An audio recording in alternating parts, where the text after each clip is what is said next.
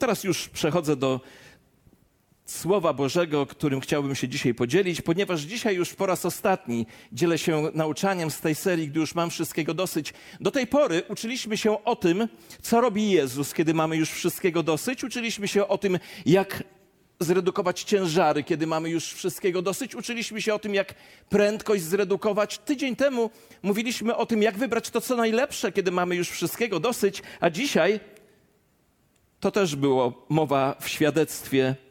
Dzisiaj tytuł ostatniego odcinka brzmi: Jak zatrzymać się, żeby napełnić duchowy zbiornik, kiedy mamy już wszystkiego dosyć.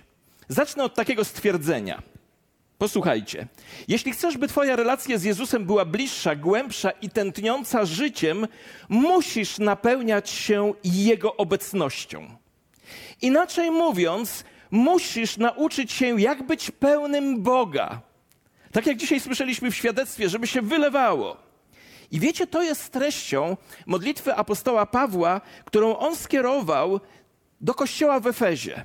Tak modlił się o kościół w Efezie i ta sama modlitwa jest dzisiaj w moim sercu o każdego z nas i o moje własne życie. A modlitwa ta brzmi następująco: abyście zostali napełnieni całą pełnią Boga. Lub jak, in, jak inny przekład mówi, abyście zostali wypełnieni pełnią życia i mocą, która pochodzi od Boga. Wiecie, ciekawe jest to słowo napełniony. W języku oryginału Nowego Testamentu, czyli w języku greckim, jest ono w formie czasownika ciągłego, trwającego. Co znaczy być, trwać w ciągłym napełnieniu. Inaczej mówiąc, apostoł Paweł modli się, abyście trwali w napełnieniu. To jest coś więcej niż tylko jednorazowe przeżycie, doświadczenie napełnienia. To jest bycie napełnianym, trwanie w napełnieniu. Dlaczego? Dlaczego potrzebujemy napełnienia?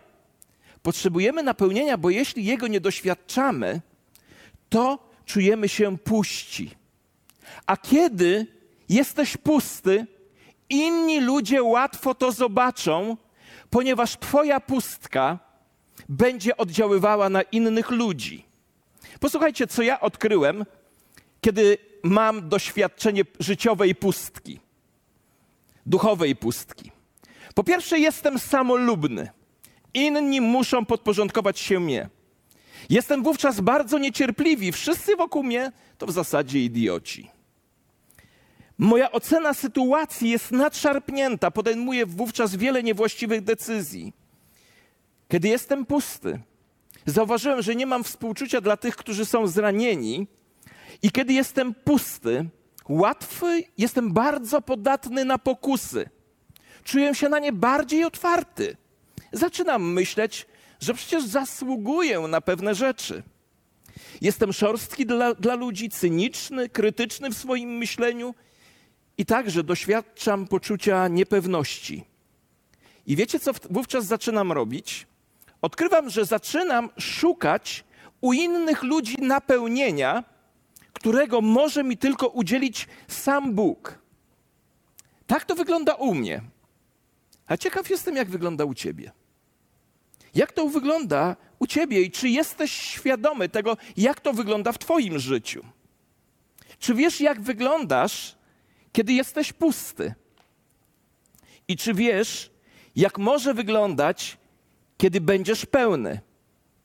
A może już zapomniałeś, czy zapomniałaś smak życia, które jest pełne, które jest przepełnione?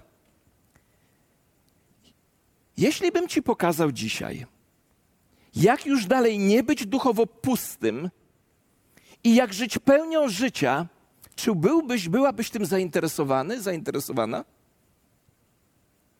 Jeśli tak, to zacznijmy dzisiaj od odpowiedzi na pierwsze pytanie, które brzmi: dlaczego potrzebuję być codziennie napełniany duchowo? Dlaczego codziennie potrzebuję być napełniany duchowo? Po pierwsze, dlatego, że życie z pustym zbiornikiem nie służy ani Tobie, ani mnie. Spójrzmy przez chwilę, co Bóg powiedział w księdze Jeremiasza w szóstym rozdziale, w szesnastym wierszu. Bardzo ciekawe, bardzo proste i ciekawe słowo. Stańcie na drogach, Spójrzcie i pytajcie o stare ścieżki, gdzie jest ta dobra droga, i idźcie nią, a znajdziecie odpoczynek dla waszej duszy. Zat zatrzymujesz się, pytasz, gdzie jest dobra droga, potem zaczynasz tą drogą podążać i znajdujesz odpoczynek dla swojej duszy. Jeśli więc jesteś na rozdrożu, jeśli szukasz swego rodzaju ulgi, swego rodzaju ukojenia, jeśli w tobie wewnątrz jest przeświadczenie, że już nie chcesz iść takim tempem jak do tej pory, a nie chcesz iść dlatego, że to okalecza Twoje relacje, rujnuje Twoją rodzinę, osłabia Twoje serce, wprawdzie karmi Twoje ego, ale głodzi jednocześnie Twoją duszę, to zamiast zmagać się z duchową pustką, weź lekcję z tego fragmentu Pisma Świętego. A lekcja jest bardzo prosta. Zatrzymaj się, znajdź dobrą drogę, zacznij nią iść, a wtedy znajdziesz ukojenie dla swojej duszy, bo właśnie za tym tęsknisz. Dlaczego więc potrzebuję zatankować? Potrzebuję zatankować, dlatego że życie, puste życie mi nie służy. Po drugie, chcę być napełnionym, ponieważ posiadam duszę, która chce być napełniona. Ty także chcesz być napełniony, napełniona, ponieważ posiadasz duszę, która pragnie być napełniona. Prawdopodobnie w Twoim życiu jest tak, że nie przykładasz dużo faktu, dużo uwagi do tego, że posiadasz duszę. Wiecie, w rzeczywistości, w rzeczywistości my bardzo dużo myślimy o swoim ciele i przykładamy dużą uwagę do naszego umysłu, ale niewiele rozmyślamy na, na temat swojej duszy. Wiecie, kiedy nasze ciała są puste, wiemy, jak je wypełnić. Ja na przykład jem. Kiedy nasze umysły są puste, Możemy napełniać je poprzez studiowanie, czytanie, oglądanie programów naukowych. Ale co robisz? Co robisz, kiedy twoja dusza jest pusta? Większość ludzi nie przykłada do tego wielkiej uwagi, ponieważ nie zdaje sobie sprawy nawet z tego, że posiada duszę. A co to jest dusza? Dusza to jest ta niewidzialna część ciebie to jesteś prawdziwy ty. Twoja dusza jest tym, co ciebie tak naprawdę definiuje. To z tego powodu Jezus składł bardzo duży nacisk na znaczenie duszy, bo On chciał, by ludzie zrozumieli to, że, na, że ich dusza jest ważniejsza od rzeczy, od zajęć, od kariery. Posłuchaj uważnie. Twoja dusza jest najważniejsza. Powinieneś bardzo cenić swoją duszę. Jezus w Ewangelii Mateusza w 16 rozdziale powiedział takie słowa: Cóż pomoże człowiekowi, choćby cały świat pozyskał, a na swojej duszy poniósł szkodę? Albo co da człowiek w zamian za swoją duszę? Bądźmy szczerzy. Niektórzy z nas są tutaj tak zajęci pozyskiwaniem świata lub stworzeniem swojego małego świata, że zatracamy przy tym nasze dusze. W Bożym systemie miar Jezus mówi, że wszystkie rzeczy przegrywają z duszą. Ona jest daleko cenniejsza niż Twoje najdroższe skarby. Tylko pomyśl o tym. Idziemy przez życie, pragnąc napełniać nasze domy, nasze ciała, nasze kalendarze, nasze konta bankowe, a tak niewiele albo wcale inwestujemy w nasze dusze. Podczas gdy nasze dusze zostały tak zaprojektowane przez Pana Boga, by mieć z Nim stały kontakt. Tak zostały zaprojektowane. Jeśli więc nie nazywasz się naśladowcą Jezusa Chrystusa, ale jesteś zainteresowany zagadnieniami duchowymi, to jest tak dlatego, ponieważ w głębi duszy wiesz, że jest coś więcej oprócz ciała, bo jest coś, co przyciąga ciebie do rzeczy duchowych. Posłuchajcie ilustracji. Gdy Bóg stworzył człowieka, stworzył go z prochu ziemi stworzył nasze ciała. Biblia mówi, że potem tchnął swój dech w to ciało i w tym momencie, jak mówi Pismo Święte, posłuchajcie uważnie, stał się człowiek duszą żyjącą. Ja dla siebie mam to opisane w taki prosty sposób. Każdy z nas jest duszą żyjącą, która ma ciało do kontaktu ze światem fizycznym i ducha do kontaktu ze światem duchowym. W momencie, kiedy Bóg nas stworzył, stworzył pierwszego człowieka, ciało miało być nieskażone, niestarzejące się, niepodlegające chorobom, a duch miał być w, ciągle, w ciągłej łączności z duchem Boga. Ale człowiek zgrzeszył i stało się to, co Bóg zapowiedział. Człowiek umarł. Fizycznie nie umarł od razu, ale ciało zaczęło podlegać procesowi starzenia. Apostoł Paweł w piękny sposób to jeśli tak można powiedzieć, w piękny sposób. Mówi to w taki sposób: Nasz ziemski namiot niszczeje. Ja to mówię, że nasz ka- ka- skafander kosmiczny, który Bóg stworzył dla nas, on po prostu niszczeje. Stało się też to, co Bóg zapowiedział. Powiedział: Umrzesz, a dotyczyło to w pierwszej kolejności śmierci duchowej, czyli została zerwana łączność duchowa między człowiekiem a Bogiem. Wyobraźcie sobie w ten sposób, że jesteśmy skonstruowani tak. Jesteśmy duszą żyjącą, która ma skafander kosmiczny w postaci ciała, żebyśmy tu mogli funkcjonować, i ten skafander niestety starzeje się i w końcu kiedyś przestanie funkcjonować. I zostaliśmy stworzeni z takim talerzem satelitarnym, z taką anteną.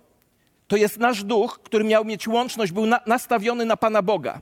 W momencie, kiedy człowiek zgrzeszył, ta łączność została zerwana, ta antena została przekrzywiona i od tamtej pory człowiek nie ma łączności z Panem Bogiem. Ale w życiu każdego z nas jest ten talerz ante od anteny. Co się dzieje, jeśli antena jest źle ustawiona na odbiornik? Zaczyna śnieżyć. Niewyraźnie słychać. I ludzie szukają to, że szukasz Boga, może jesteś niewierzący, ale masz takie tęsknoty, jest właśnie świadectwem, że posiadasz tę duchową część, która próbuje coś znaleźć. Człowiek, żeby zaspokoić tę potrzebę, stworzył tysiące religii, ale one nie dają spokoju. Dlatego Bóg przybrał nasze ciało, przyszedł w osobie Jezusa Chrystusa, by tym, którzy go przyjęli, jak dzisiaj słyszeliśmy, nakierować antenę z powrotem na łączność z Panem Bogiem. Dlatego nasza dusza z jednej strony zostaje karmiona przez to, co, na co patrzy nasze ciało, pamiętajmy o tym, a z drugiej strony jest karmiona przez to, że wchodzimy w relację z Panem Bogiem, co jest najważniejsze, co jest najważniejsze. Inaczej mówiąc, chcę, żebyśmy dzisiaj zrozumieli bardzo kluczową rzecz. Jako ludzie nie jesteśmy fizycznymi istotami, które mają teraz tymczasowe duchowe doświadczenia. Jest odwrotnie. My jesteśmy duchowymi istotami ze względu na to, że posiadamy duszę, dlatego mamy tymczasowe fizyczne doświadczenie. Posiadamy duszę, która krzyczy o napełnienie. Dlaczego więc potrzebujesz zatankować? Po pierwsze, dlatego, że jazda życiowa z pustym zbiornikiem nie służy Tobie. Po drugie, dlatego, że chcesz być napełniony, ponieważ posiadasz duszę, która chce być napełniona. I po trzecie, inwestując w duszę, inwestujesz w wieczność. Nasze ciało jest tylko pojemnikiem, natomiast nasza dusza jest tym, co nas definiuje. Apostoł Paweł w drugim liście do Koryntian w piątym rozdziale od szóstego wiersza mówi tak – tak więc mamy zawsze ufność, wiedząc, że dopóki mieszkamy w tym ciele, tułamy się z daleka od Pana. Przez wiarę bowiem kroczymy, a nie przez widzenie. Kiedy kontaktuję się z Bogiem, nie tylko uzyskuję dostęp do mocy i kierownictwa, którego tak bardzo potrzebuję na dzisiaj, ale również inwestuję w wieczność, gdzie będzie mój prawdziwy, i mój ostateczny dom. Kiedy poświęcasz czas, by napełniać swoją duszę, by trwać w kontakcie z Bogiem, wówczas inwestujesz w wieczność i to jest dobrze spędzony czas. Dlaczego potrzebujesz więc zatankować? Po pierwsze, dlatego, że jazda z pustym zbiornikiem duchowym tobie nie służy. Po drugie, dlatego, że posiadasz duszę, która pragnie napełnienia. I po trzecie, że w ten sposób, inwestując w duszę, inwestujesz w wieczność. Wiemy już, dlaczego trzeba napełniać ten duchowy zbiornik. I zanim pójdziemy do pytania, jak to uczynić to posłuchajcie odczucia pastora z 30-letnim stażem pastorskim. Wiecie, moje odczucie jest takie, że 80% z nas nie posiada codziennego, regularnego czasu z Bogiem, gdzie moglibyśmy duchowo zatankować. My chcemy to robić, jednak nie robimy tego, a nie robiąc tego, wpadamy w poczucie winy z powodu tego, że tego nie robimy. Kto z Was kiedyś wpadł w poczucie winy z tego powodu, że takie rzeczy nie robi? No większość z nas na tej sali. I powiem Wam, skąd to się generalnie bierze. To się, ta wina pochodzi z porównywania się między innymi, z porównywania się z innymi. Bo co robisz? Porównujesz to, co wiesz o sobie, z tym, czego tak naprawdę nie wiesz o innych ludziach. Kiedy byłem w seminarium, czyli w szkole, która wyposaża ludzi do służby, zasłyszałem taki znany cytat Marcina Lutra, który powiedział tak: Mój dzień jest tak bardzo zajęty, że muszę wstać o czwartej rano i spędzić trzy godziny z Bogiem, zanim dzień się zacznie. Przez ten cytat ja osobiście wiele lat chodziłem w poczuciu winy. Aż dotarło do mnie taka prawda. Przestań się porównywać. Nie jesteś Marcinem Lutrem i chcę ci powiedzieć, że nie jesteś Krzysiem Zarębą. Jesteś sobą.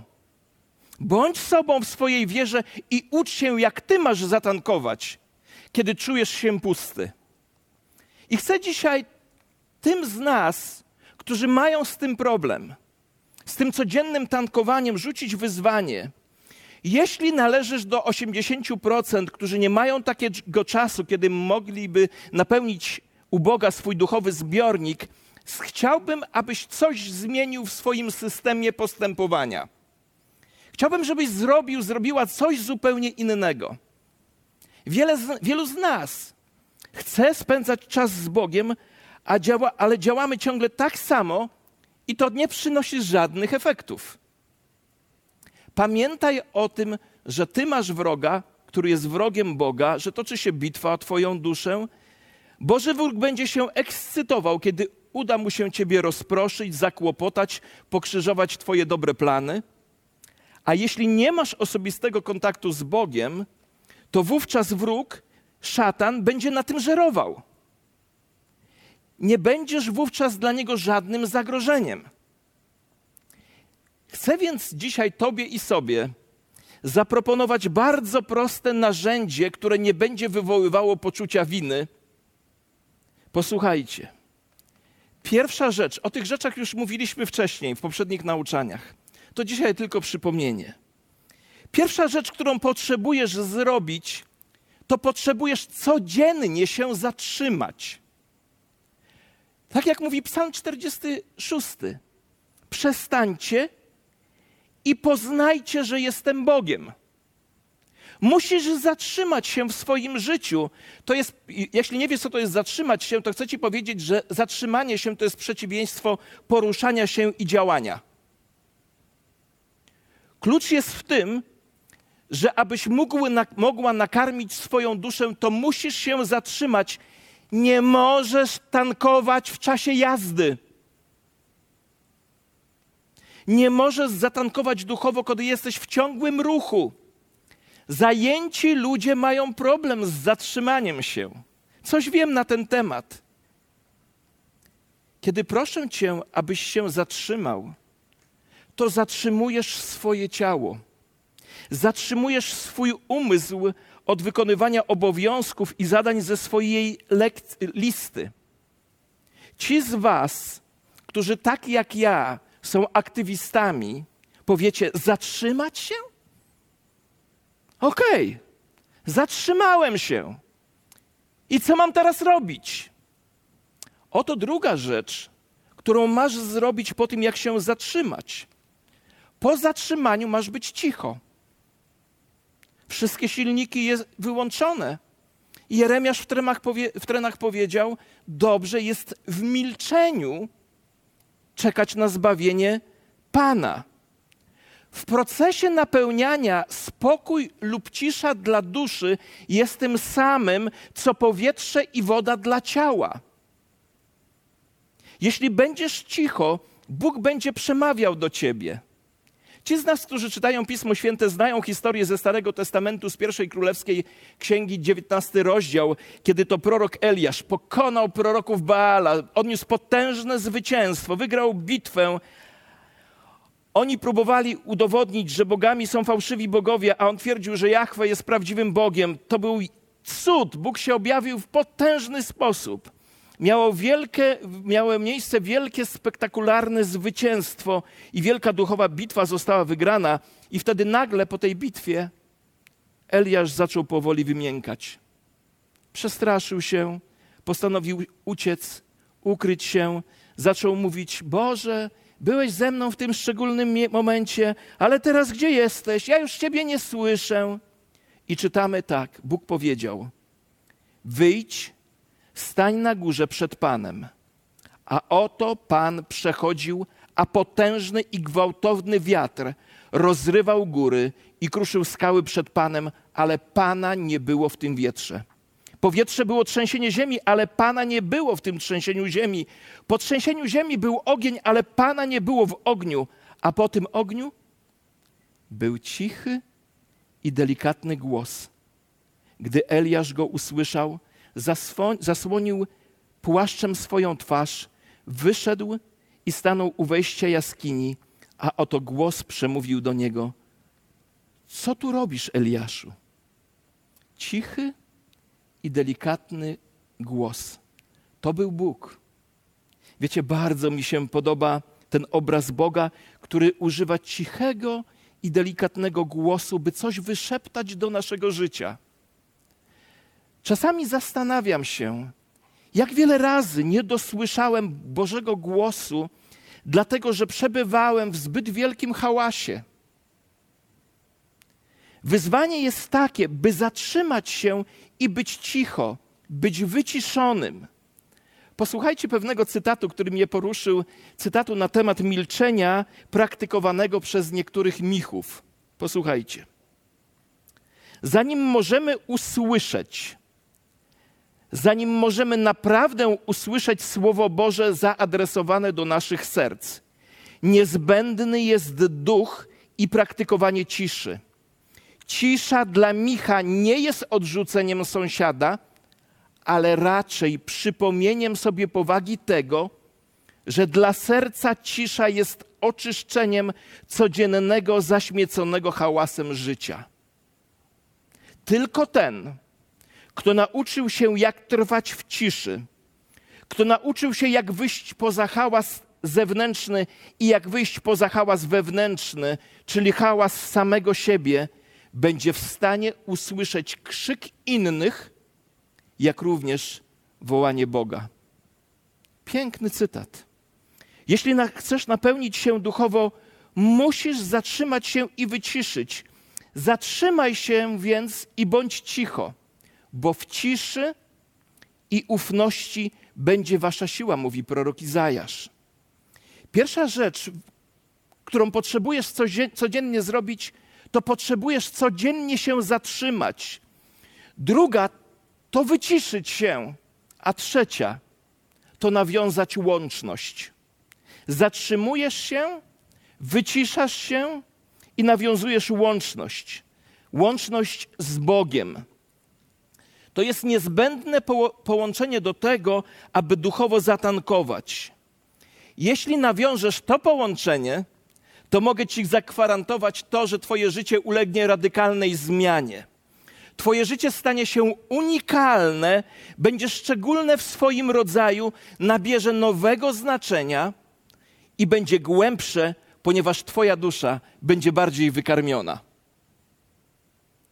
Ta łączność może się odbywać na wiele różnych sposobów, ale za chwilę postaram się na zakończenie sprecyzować o co chodzi.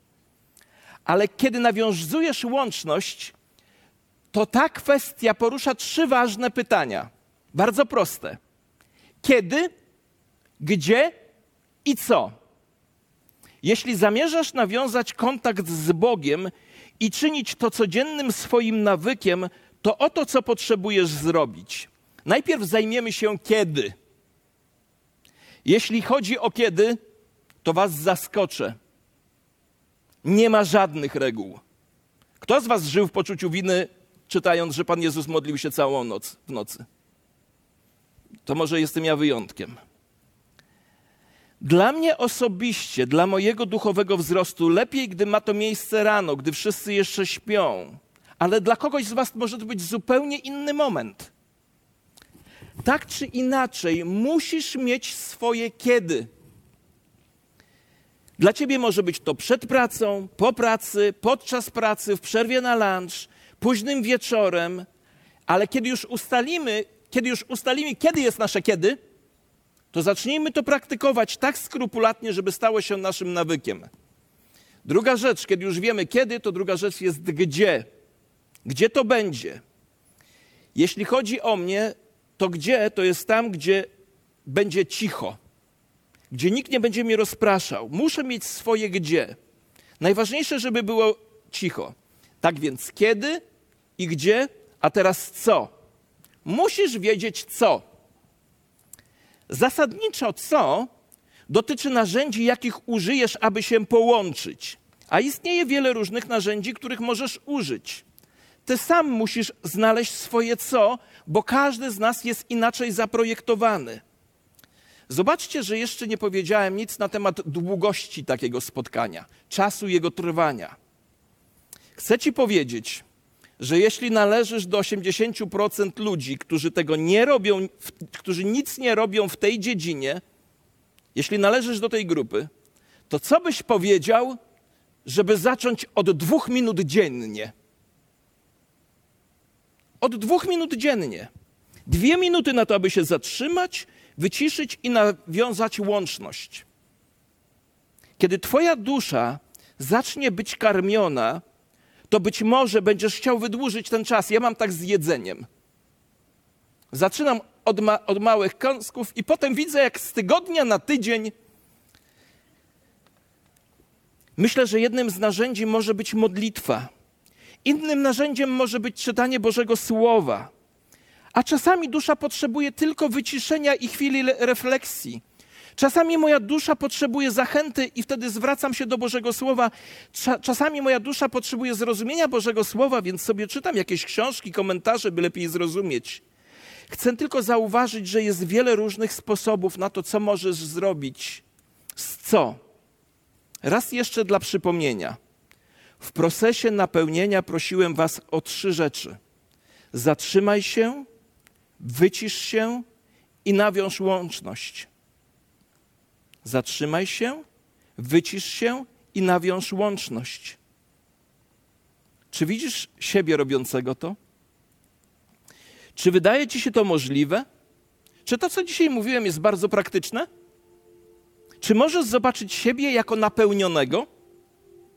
Jak Twoje życie mogło być, by inaczej wyglądać? Twoje tempo mogło być inne, Twoje priorytety mogły być wyglądać inaczej. Sposób, w jaki traktujesz innych ludzi, mógłby się zmienić. Sposób, w jaki osądzasz samego siebie, ulegnie zmianie. I wreszcie zachce ci się żyć. Tak jak apostoł Paweł powiedział do kościoła: Chcę, abyście zostali wypełnieni pełnią życia i mocą, która pochodzi od Boga. Czy, czy widzisz, że to jest możliwe dla ciebie? Posłuchajcie jeszcze raz apostoła Pawła przemawiającego do kościoła w Efezjan. Modlę się, aby Chrystus przez wiarę mieszkał w waszych sercach, abyście zakorzenieni i ugruntowani w miłości mogli pojąć wraz ze wszystkimi świętymi, jaka jest szerokość, długość, głębokość i wysokość, i poznać miłość Chrystusa, która przewyższa wszelkie poznanie, abyście zostali napełnieni całą pełnią Boga. Temu zaś, który według mocy działającej w nas może, mu, może uczynić o wiele obficiej ponad to wszystko, o co prosimy albo o czym myślimy. Jemu niech będzie chwała w Kościele przez Chrystusa Jezusa po wszystkie pokolenia na wieki wieków. Amen. To może być coś dla Ciebie. To może być coś dla naszego Kościoła całego. Fakt jest taki, że aby ten kościół był duchowo dojrzały, to się to wcześniej nie dokona, dopóki te 80% ludzi nie zacznie regularnie napełniać swojej duszy. I wiem, że możemy to zrobić małymi krokami. Wiem, że możemy się zatrzymać, by się wyciszyć, nawiązać łączność, bo tego właśnie Bóg pragnie dla Twojej duszy. I nie tylko po to, byś inwestował w to, co dziś i teraz, ale żebyś zainwestował w wieczność, zainwestowała w wieczność. Zatrzymaj się, wycisz się i poprzez modlitwę, Boże Słowo, czytanie pobożnych książek, nawiąż łączność z Panem Bogiem, a Twoje życie ulegnie zmianie. Nie trzeba zaczynać od 10 godzin dziennie. Można zacząć od dwóch minut, a jak zaczniesz się karmić, zaczniesz pragnieć, pragnie, pragno, pragnieć, pragn, chcieć więcej. Bo zawsze jest więcej od Boga. Zawsze jest więcej. Boże, dziękujemy Tobie za to, że pozwoliłeś nam uczyć się z Twojego słowa o tak wielu cennych rzeczach. Panie, a dzisiaj wzywasz nas do tego, żebyśmy napełniali nasze dusze, zatrzymując się, wyciszając się, nawiązując łączność w modlitwie, w czytaniu słowa, wsłuchiwaniu się w Twój głos. Dziękujemy Tobie, Panie, że to jest możliwe, bo to jest pragnieniem Twojego serca dla nas. Powstańmy, proszę. I ostatnią pieśnią oddamy Bogu chwałę. Jak wiecie, dzisiaj mamy gości, a mamy w kościele taki zwyczaj, że jak mamy gości, to chcemy ich pobłogosławić.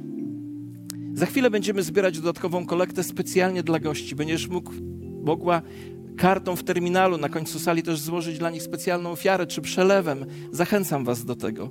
Przyjechali, żeby być z nami, a my chcemy być dla nich błogosławieństwem. A dzisiaj zatrzymujemy się, wyciszamy się nawiązujemy łączność z tym, który to, żeby nawiązać łączność z nami, stał się w Chrystusie jednym z nas. Amen.